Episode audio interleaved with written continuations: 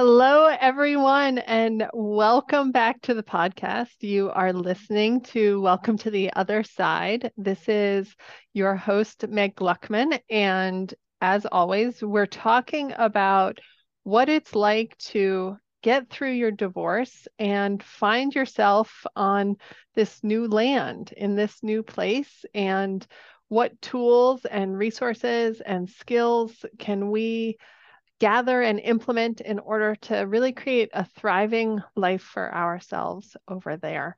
And I have a special guest with me today. I've got Megan Callus. Hi, Megan. Welcome. Hello, hello. One Meg to another. Woo! We got Meg squared here. This is awesome. Um, and I've invited Megan on for two reasons. One, because she is a divorced mom, she's got two kiddos of her own and she's going to share some of her story with all of us. And because she is a breathwork practitioner, and I know you all have listened to many of my episodes, and I focus so much on thought work and what our mindset is, what we're thinking, and how our thoughts are connected to our emotions and the work that we can do to become more aware, more cognizant of just our thought patterns and maybe old beliefs that aren't serving us anymore and so forth, and how they're connected to how we feel on a day to day basis. And we still live in this human body that gets triggered by things, be they our exes or our kids or money or work. And we need tools to be able to help regulate that beautiful central nervous system that we have. And I'm just like so totally convinced that our goal should not be to just be happier more often. Like to me that's that's the Disney idea, that's the fairy tale, that's that's kind of a patriarchal like this is what you should aim for my goal is really to get to a place where I feel like I can experience all the range of human emotions and I know how to regulate my nervous system to care for myself when I'm when I'm triggered. And so I think Megan's going to be able to share some really cool stuff with us. And um, I'm just excited for you all to learn from her. Yay. So, Megan, will you start us and tell us a little bit about your divorce story, your motherhood story, and what brings you to where you are today? Sure. First of all, I could not agree more with everything you just said in terms of how important it is to shift the way we talk to ourselves and the words we use, and that our thoughts so deeply impact our emotional state and so how important it is to really become cognizant of that uh, as well as to to have tools to help us be resilient in our human bodies because i agree you know we are not designed to be happy all the time. We're designed and here to experience a mix of emotions. The key is not getting stuck in them and allowing them to flow and allowing ourselves to be resilient no matter what life throws at us um, so my story, my divorce story, if you will, uh, is that I got divorced in 2014. Uh, seems in some respects like a lifetime ago, in some respects just like yesterday. Uh, at the time, I, I my two daughters. Um, one had just turned four, the other was about to turn seven, so she was six, and we had lived up in Connecticut, um, and I wanted to move back to um, an area that brought me some joy and where I could get some work, which is in New Jersey um, by the beach.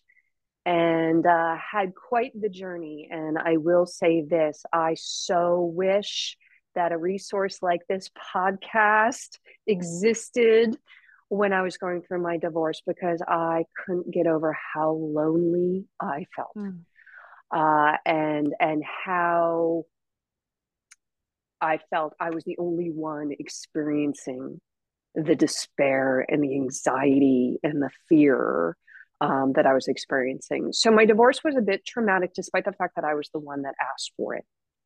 Um, because my ex husband um, was the breadwinner of the family. Um, and because there was a little bit of maneuvering that he did that was not necessarily the um, kindest, um, we were really left in, in a financial pickle. And so um, we had a combination of a divorce, combination of financial desperation, if you will, um, a move. And at that time, I moved my children into a school system that was not ideal, particularly for my oldest daughter. So the transition for her was particularly hard. And this is an incredibly heartfelt, sensitive soul.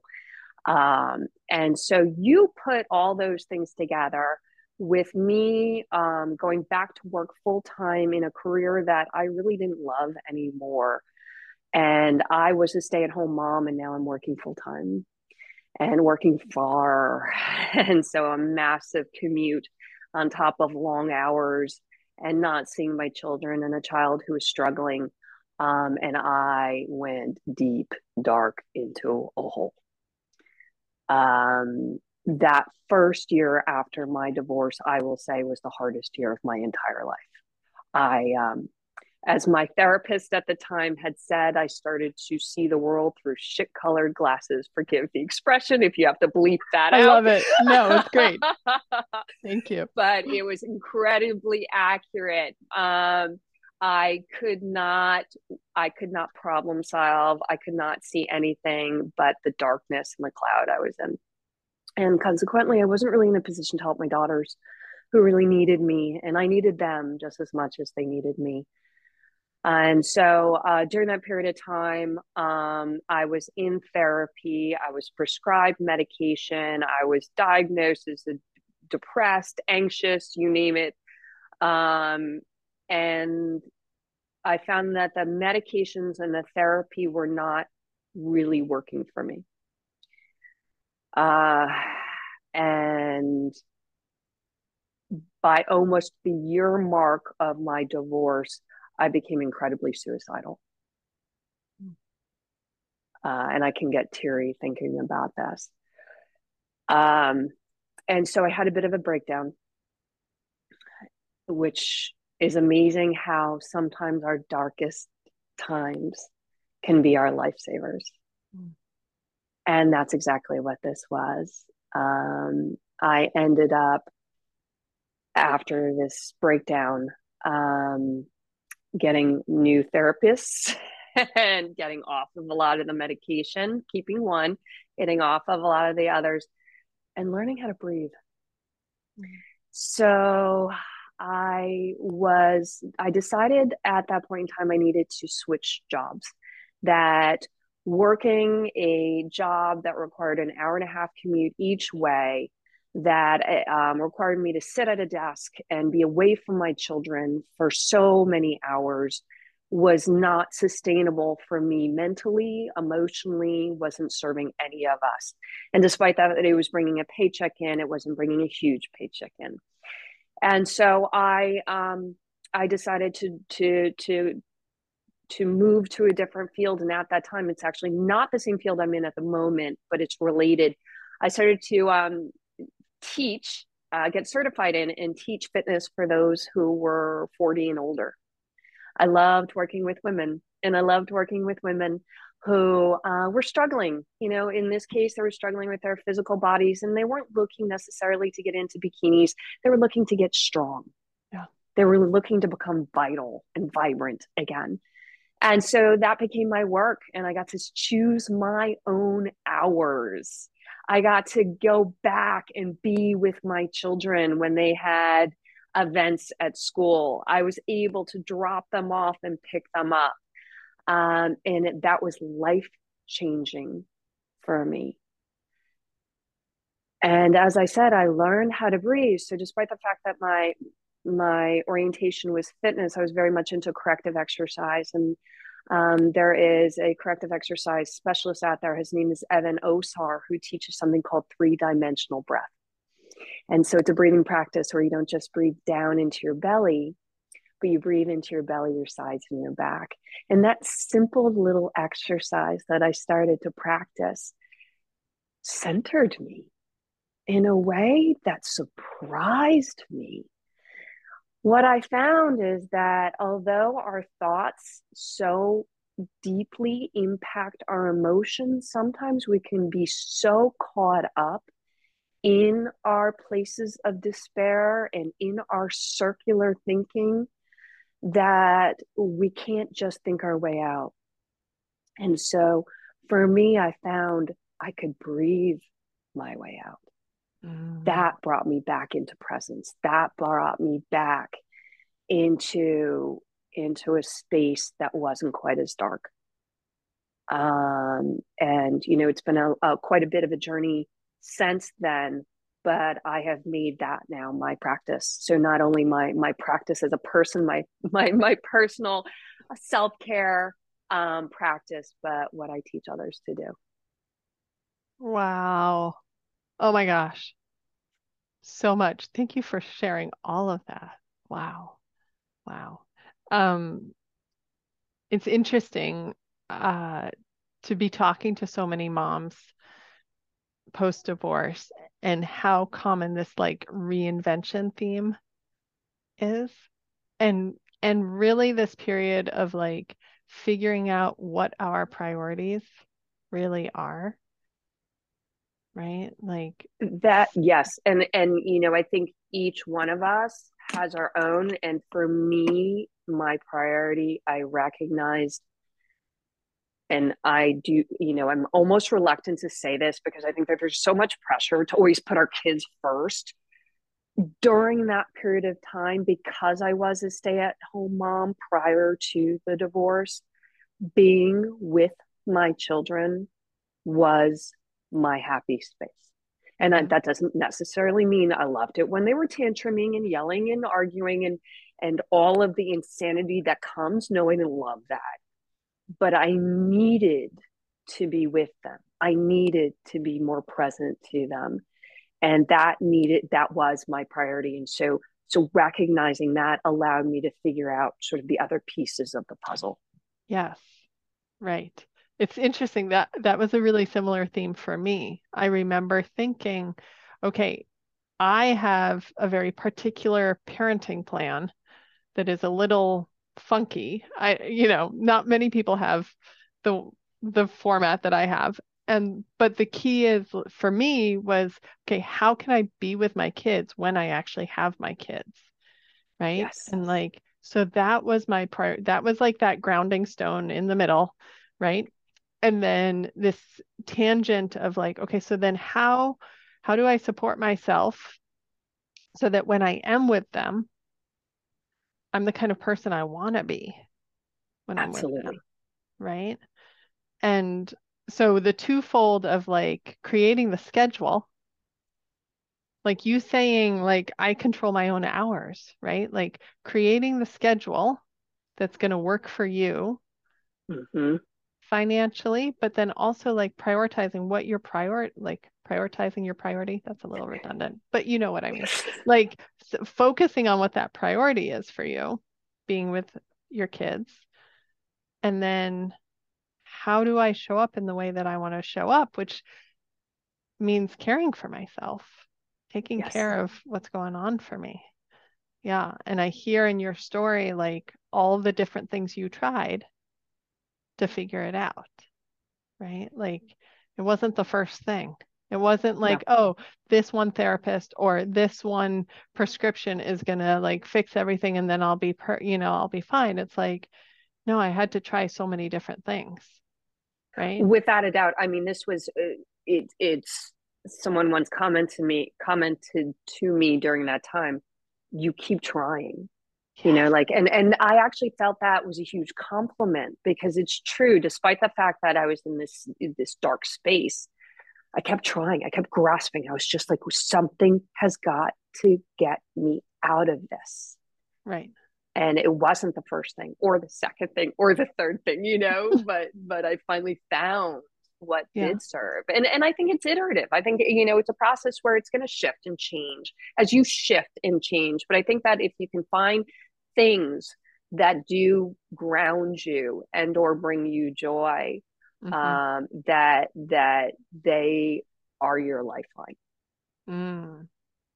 yeah what was bringing you joy during that time it, what's amazing about that question is if you had asked me that during that time and even a couple years post the immediate divorce i could not answer that question i had no idea what brought me joy. I mean, my children, yes. But what about me? Like what what what brought me, you know? Um, and so I found for me, so my my previous work, I was in um, the environment in the environmental field. And so anytime I could get myself outside, anytime I could be in nature, a natural environment, it it would ground me. Now, what was fascinating is during that year of great my great depression um, it did not. There was nothing.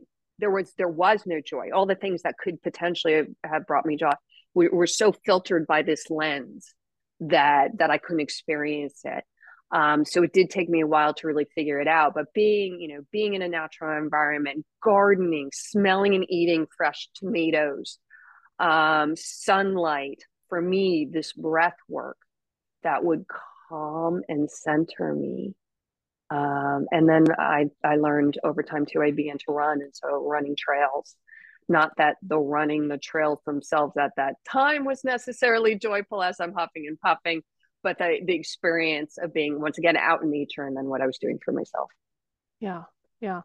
Well, and I, I appreciate you pointing out that during the Great Depression that you could not, like none of that brought you joy. I think that that in a, in my past life, I worked as a um, postpartum support group facilitator. Mm. And so, working with a lot of moms right after giving birth and having postpartum depression and postpartum anxiety.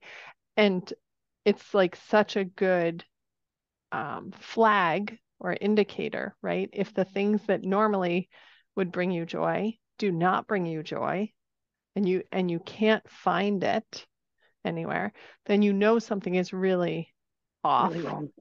versus yes. just having, you know, a bad day or having a bad week, right? Where those things still help lift you somewhat. Right? Yes. But, uh, I was taught by my therapist um, two things that I thought were invaluable. One is that if I go, and this this is relevant to today too, because depression continues to be something that that is is is part in essence of my DNA, yeah. um, and so that I have to be vigilant about. Um, but uh, it was okay if you cannot pick yourself up within two weeks if yeah. you are in that space of darkness and tears and so forth then within that two week period of time, you pick up that phone and you get some help. Um, and I thought that was invaluable. And I use that to this day. I sort of mark it. Okay, where mm-hmm. am I? And and am I weekend? Okay, I'm a weekend. All right, I'm all right. Let's see where I go. Okay, if two weeks hit, okay, now it's time. I call my friends. I call my therapist. It's time to get some mm-hmm. some assistance. And then the other thing um, that she said that was incredibly invaluable, and this particularly pertains to the fact that I did have these suicidal tendencies and inclinations, is give it three days. It was one of the most invaluable pieces of advice I've ever gotten in my life, which is we can get, and I know to this day I can I can get triggered and go down and down fast and deep and dark but if I can hang in there for three days, and usually it's never three days, usually it's more like 24 hours, mm-hmm. if that. If I can just hang in there, the tides turn, the sun rises. And so I, I just have found that to be key, a key uh, phrase of wisdom. Give it three days. That's beautiful. I, I it resonates for me, even never having had suicidal tendencies myself, but just knowing when you are in the pit of despair around anything, you know, and divorce is definitely one of those triggers, right? That you give it three days. and it, things can really and things shift. shift. Things change But it can in feel- a surprising way. Yes. feel like Feel like eternity. Never. It will Yes. never change. And those who have of us who have experienced trauma in our lives and who can be triggered, that trigger can put us into such a sympathetic state in our nervous system that once again, as I said, you know, you can't think yourself out of that. And you Right. feel like you're on fire. You feel like it is you want in in my particular instance, I wanted to die because it was so unbearable. Uh, and so I don't want to dismiss or diminish those places because they are really challenging to be in. Um, and that's where it's so helpful to have tools to help you when you are triggered Mhm. in that moment. And a couple of them, because one doesn't necessarily work Mhm. um, and you get to a place i know i did where it was, it was a point of desperation because it just it was too it was too heavy hmm hmm Yeah, thank you for that. What can you talk to us a little bit about breath work and how it came in for you then and how how did you originally start using it? so as i had mentioned when i was um, going to when i went into physical fitness and corrective exercise i had learned this one technique which was called three dimensional breathing and for me because i couldn't sleep at night i think that's probably a common Mhm. element for for us going through divorce uh, if i could just focus on the physical component of this breath it would allow the loops in my mind to quiet enough that i could actually start to sleep um, now that's what we refer to as sort of the biomechanics of your breath. So where are you breathing in your body? Are you breathing in your chest? Are you breathing through your nose versus your mouth? You know, things like that. Um, but there are other techniques that I use to this day on a regular basis, particularly when I'm triggered. One thing to know about your breath is that your breath has tremendous implications on the functioning of your nervous system. So when I'm when I say that I'm a breathwork practitioner, my background actually is in applied neurology. I studied applied neurology for about three years, and then brought breath work and respiration training into that mix. So breathing is exceptionally powerful. So if you get into those states of hyper arousal and so forth, using your breath can help in some circumstances, not all, to bring yourself out of it. So, one thing to know is that a lot of us we're all taught to take a deep breath. That's a little bit of a misnomer. When you are feeling stressed out, the biggest thing you can do is extend your exhale.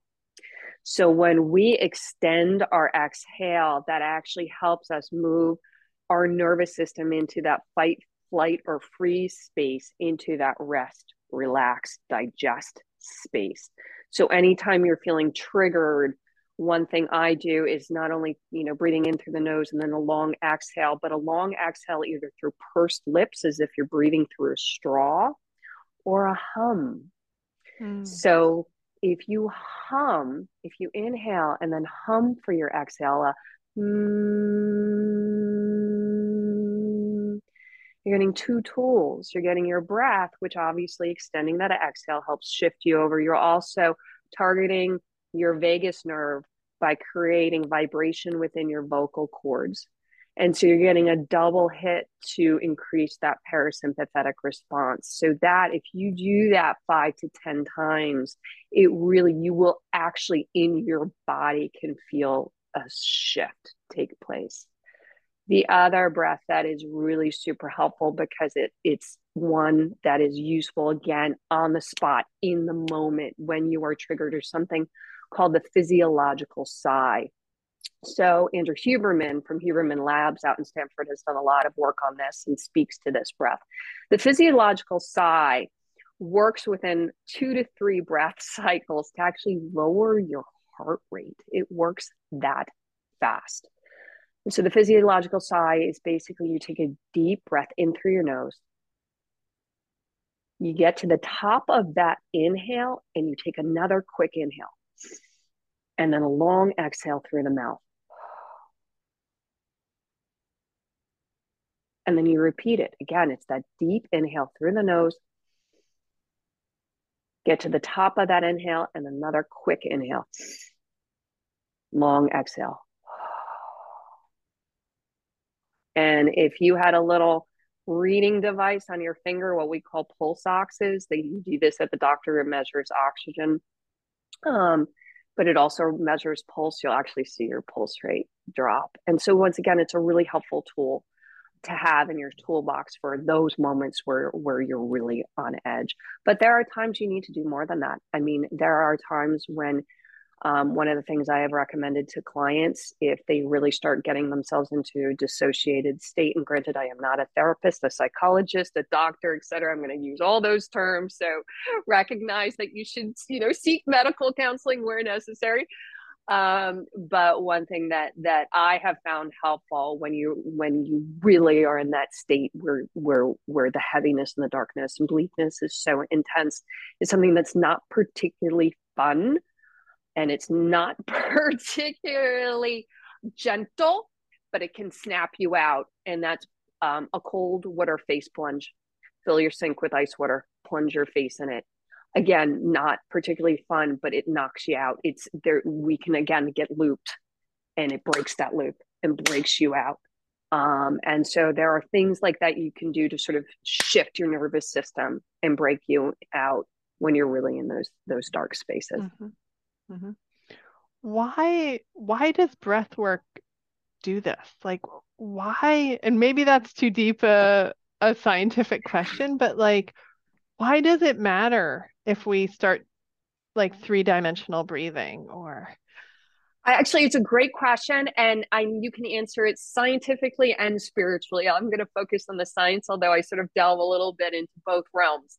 Go woo! So I love, I love yeah, exactly. Bring I, the woo. I love the, I I've moved more and more into woo um, these days. But the science is that basically our brain is built to survive. Number one priority is to survive this moment. And so if you start breathing fast and in your chest um, versus those, you know, deeper, slower breaths, your brain thinks tiger's coming at you. Mm. Your brain thinks you are under immediate threat. And so it responds accordingly. So it's going to increase your heart rate. It's going to increase your blood pre- pressure. It's going to it's going to shuttle blood to your big muscles because it's getting you ready to run or fight. Whereas when we consciously slow our breath, consciously activate our diaphragm by breathing lower, when we breathe through our nose, when we increase that exhale, our brain now thinks, oh, we're safe, we're resting. We're in our cave with our fire, with our friends and our family, all is well.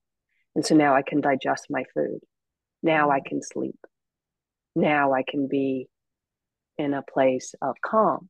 And so it's really based on the one number one focus of our brain, which is survival um, and it's it's really quite extraordinary that that we have volitional control of our breath. So we don't have to be at its mercy.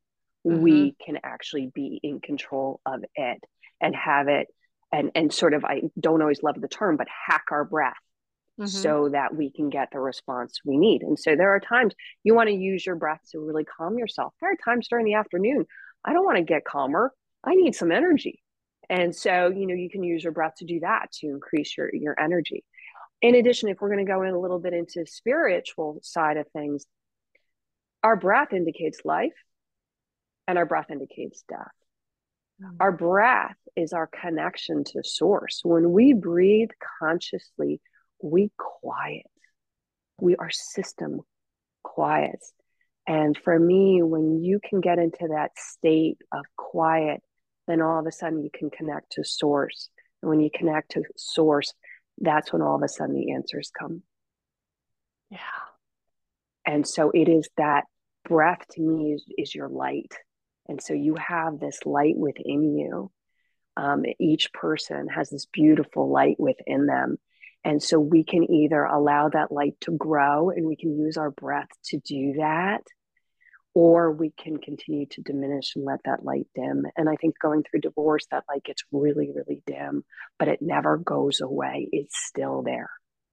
And so you can you can use for me, it's the breath to start getting that light to grow again mm-hmm. and fill you and expand beyond you. And that's yeah. that light is love. Yeah. Oh, tingles. I got tingles, you guys. this is so good. This is so juicy. The example that's coming to mind for me um was a few months ago. It it hasn't happened to me in a long time. I'm I'll talk about this at the end of our episode, but I'm putting on a, a workshop on fearless co-parenting um, and the idea of really being able to co-parent with someone else um, and not feel triggered all the time, not feel in a state of stress or panic. Um, a challenge. a good challenge.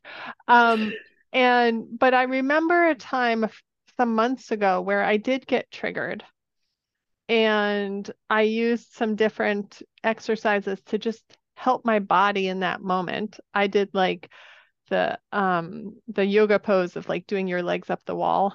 Yes, love it. You know, ever yes. do that, mm-hmm. right? I do. Um, and just really being gentle with myself, you know, warm blankets, like just yes. just really kind of um try, trying to tell my body that we were safe in that moment. Go.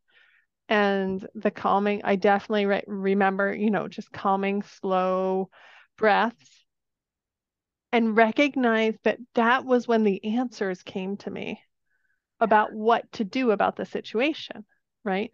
Versus trying to figure out the answers of how to handle something when I've been triggered, like when I'm in this when you're response. deep in it in that space deep that's stress it, response. right? Absolutely. and, and, your brain is just like not functioning. And generally at least for me that first idea that comes to me in that space is not a good idea. Not like, a good one. do not do that one. Maybe the first five are not good ideas. Like let's not do any of those right? But when i can re-regulate my system, system yeah. downshift. I, I often think of, I don't drive manual stick. I've only a handful of times in my life, but I think so much about downshifting, right? And just be like, okay, back into this safe, grounded, calm state. Then the wisdom comes through, right? Then doubt. and and the resourcefulness comes through. I think that is it for me too, right? In in that triggered space it just seems like you're trapped. There's not very many options. Everything's a, you know, either a black pit or a, you know, going off a cliff. I don't know. It all looks so bad. And in that calmer space, it's like, okay, there's so many different options. There's so many resources. And, and I think it's such wise advice and and and words to to think about from a sci- pure science space, when we are in that sympathetic space, when we are triggered and right in it, our our brain, we're not giving it our the oxygen is not going to our brain. It's going everywhere else because that's where it needs mm-hmm. to go for us again to mm-hmm. run and fight. Mm-hmm. So we are not actually even getting the the the circuitry we need to problem solve. We're not getting the frontal lobe activation and so forth the way we want to. But beyond that, it is in that quiet. If we can access that quiet, and yes, I use breath, there are so many different tools out there. So, whatever serves um, you is what you should do. But if you can find a way to quiet, that's exactly right. That's when all of a sudden you can problem solve.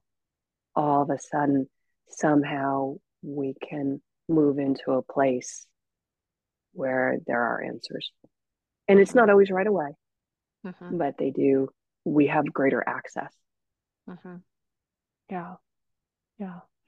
Um, I have another nerdy question to ask. Great. You. I love nerdy questions. And you can choose not to.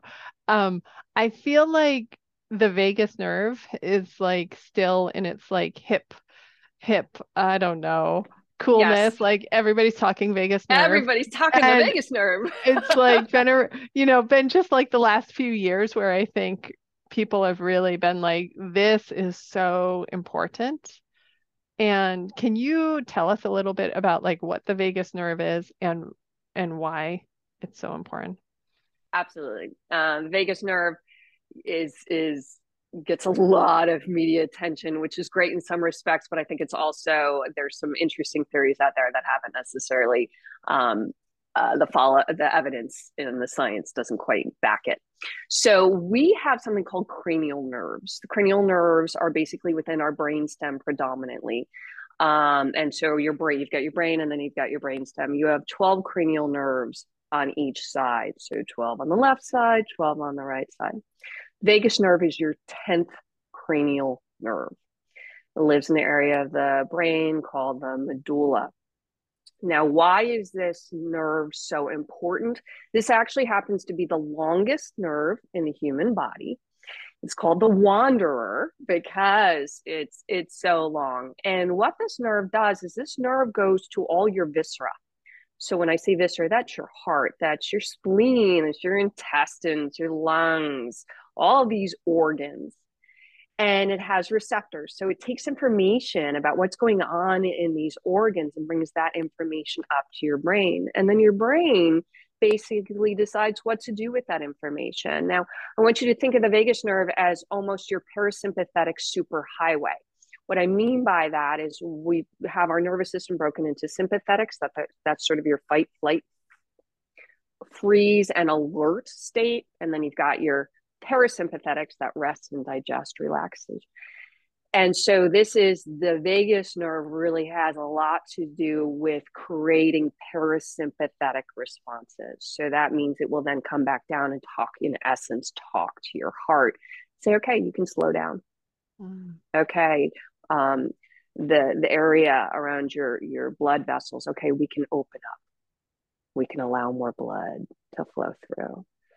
Um, and so it has, so when we target the vagus nerve, uh, what can happen is that vagus nerve, what we call is vagal tone, the capacity of that vagus nerve to function and send signals up and down can weaken. And when it weakens, it can create more of a sympathetic state.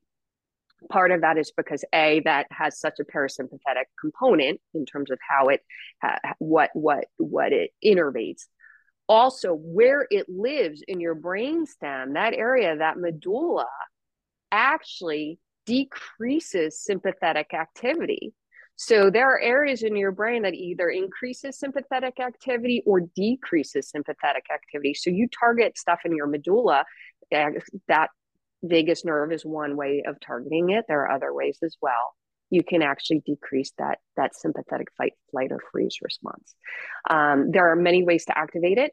Uh, anytime you activate your diaphragm with those deep breaths in, down, low, that's going to target your vagus nerve. What we did before, which was humming, targets your vagus nerve. Swallowing, gargling are all easy, free ways to get vagal, vagus nerve activation. Um, and there are other many, many devices out there some really steeped in science, some a little less so. Uh, it all depends. But yes, there's there's a this nerve.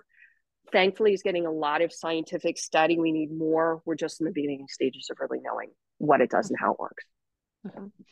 What would be the sign or a symptom of someone who doesn't have a toned vagus nerve? Nerve, or, or is that just like an epidemic that that's just how we live these days? So I think that if you are if you are living in a state of chronic um, stress, there's there's a likelihood that there's a little less vagus nerve activity. Um, granted, you know, if you want to go deep into the science, I'm sure that there can be be fMRI work to to to look at this. Um, but for me, I would say most of us are living in pretty stressful states and therefore that vagus nerve isn't getting as as much activity um, that it needs and so we want to increase um, its its action mm-hmm. and there's so long as you're working that vagus nerve within controlled parameters, um, you're going to have a positive response. Now, keep in mind that vagus nerve, because it has, you know, fibers going everywhere, also impacts your immune system and it impacts your heart rate. So, my my concern here with all this vagus nerve media is that people, without really understanding the science of it, can activate it in ways that aren't necessarily going to be be serving. So you want to work with those who who mm-hmm. really know the science. Mm-hmm. But it sounds like the exercises that you're giving us here today, like the blowing out with pursed lips, is in yes. the realm of uh, everything that I recommend. so uh, the the the beauty with with these things like the gargling and the humming and so forth is is they're so gentle you're not you're not putting an electrode and this is one thing that people do putting an electrode in to actually harness it mm-hmm. um, mm. you're not doing things that are really strongly influencing think of this as a gentle nudge mm-hmm. yeah i love that i love that let me can i ask you for one more example or may or maybe one of the ones that you've shared already but i'm let's let's go to the case of the mom who's, I'm just going to be totally selfish here. Let's go to the case of the mom who has two bickering kids at home. Oh boy. And she's and she's trying to she wants to show up in her best version, calm, collected, be the captain of the ship, you know, keep things steady. And she needs she needs a tool to just kind of help her yes. kind of settle in that moment a little bit what would you recommend? So I think anytime that you can take a step back, um, I recommend.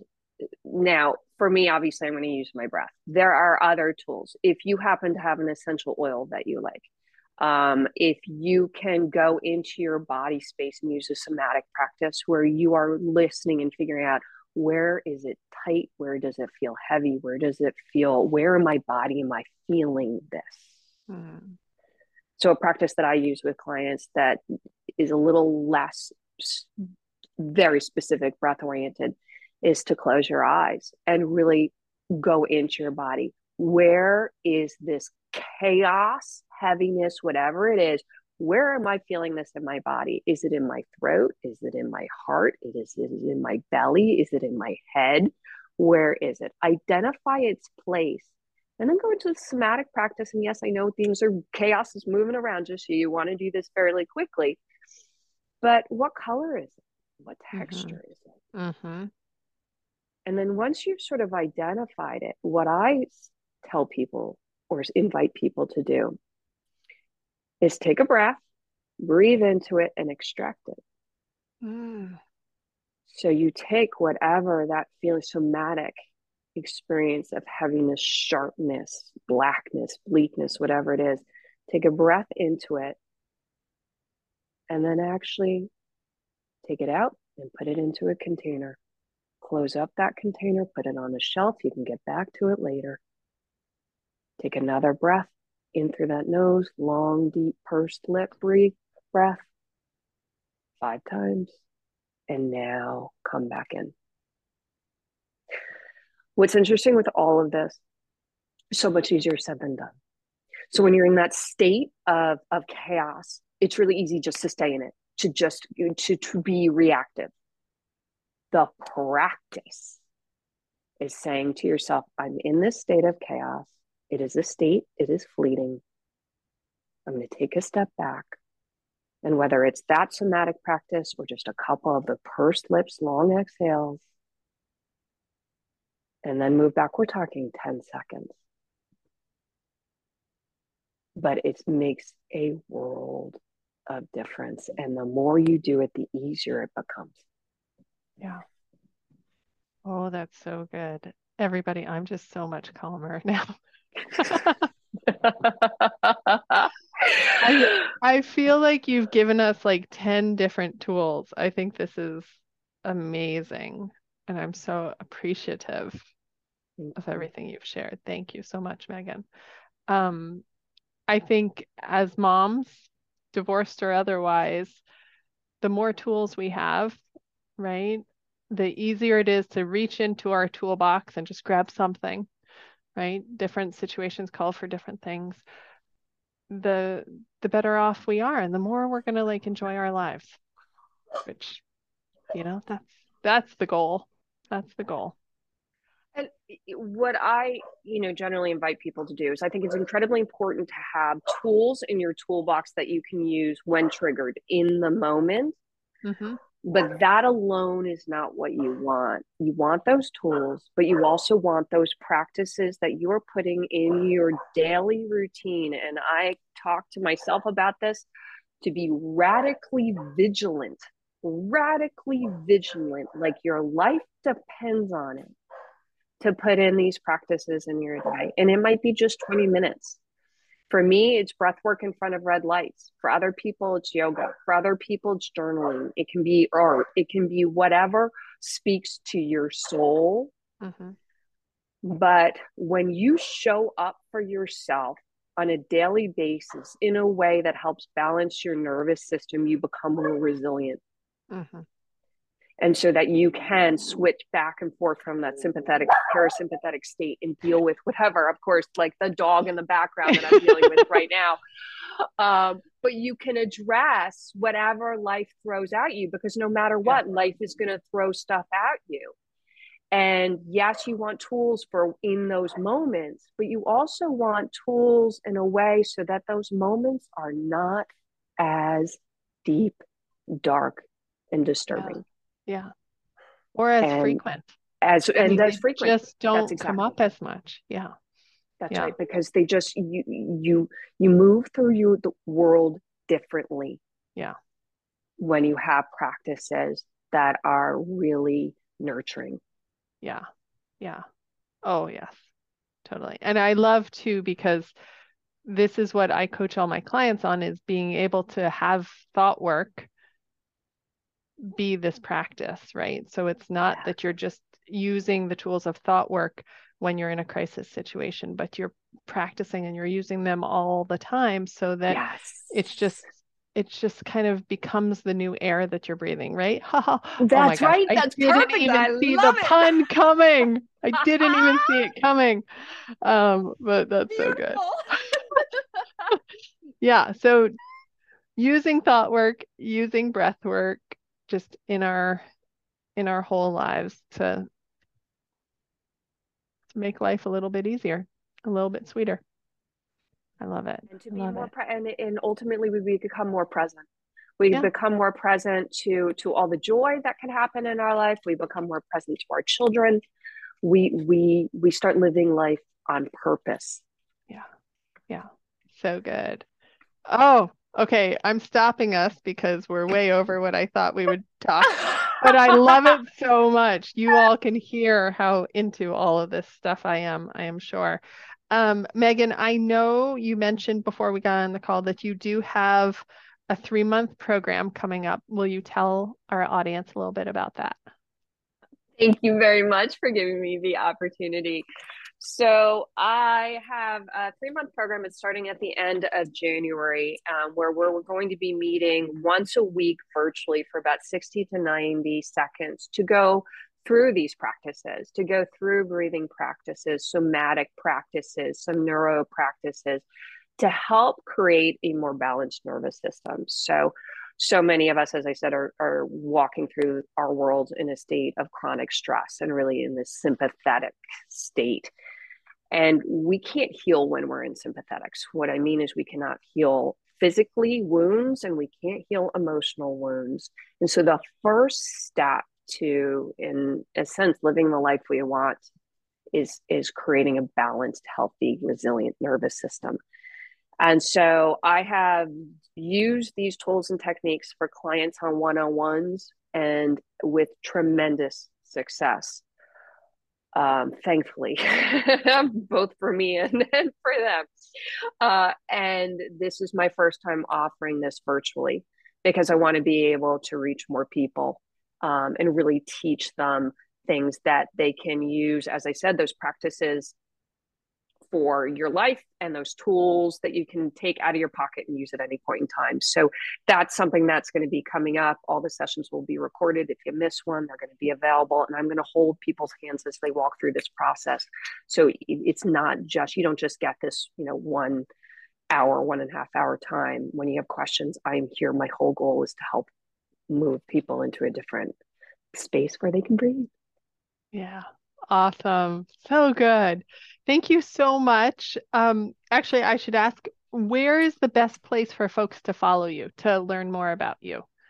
So, my company is Boundless Breath NJ. So, they can find me there. Uh, they can also find me on, if they're on Facebook, um, and I'm starting to get more into LinkedIn as well. Just my name itself, Megan Callus, and Callus is just like the things you get on your hands and your feet. C A L L U S, easy to remember. Awesome. And I'll link to all all your places in our show notes, and we'll put a link in for the um, virtual program as well. And thank you just so much, Megan, for sharing so much of your wisdom and sharing your time and and your story with us. Thank you for having me and thank you so much for for doing this podcast and being there for all for all the women who are going through this process. You're the light they need. Thank I wish you. again you were there when I was I was going through it. Thank you, thank you. All right, y'all. We will talk to you next week.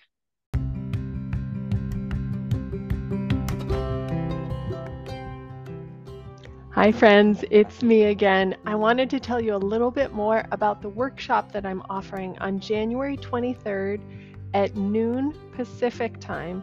It's called Fearless Co parenting, and it's really about helping moms who want to eliminate for good all the fear that they have connected to their co parenting relationship.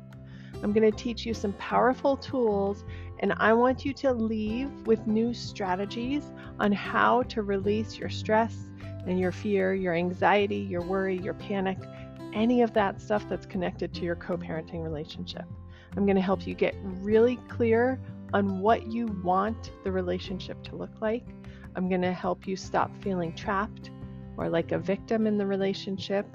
We're going to talk about how we can eliminate anxiety and worry when they pop up we can we'll also talk about stopping being surprised by what our co-parent does and we'll cultivate so much more confidence and resourcefulness and calm around this co-parenting relationship.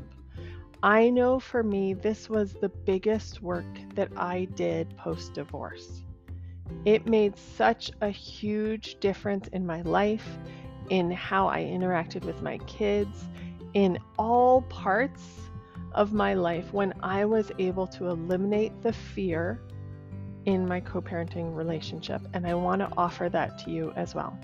So, click the link in the show notes, or you can go to my website, meggluckman.com, and register for this class, Fearless Co Parenting, on January 23rd. I hope to see you there. Bye now.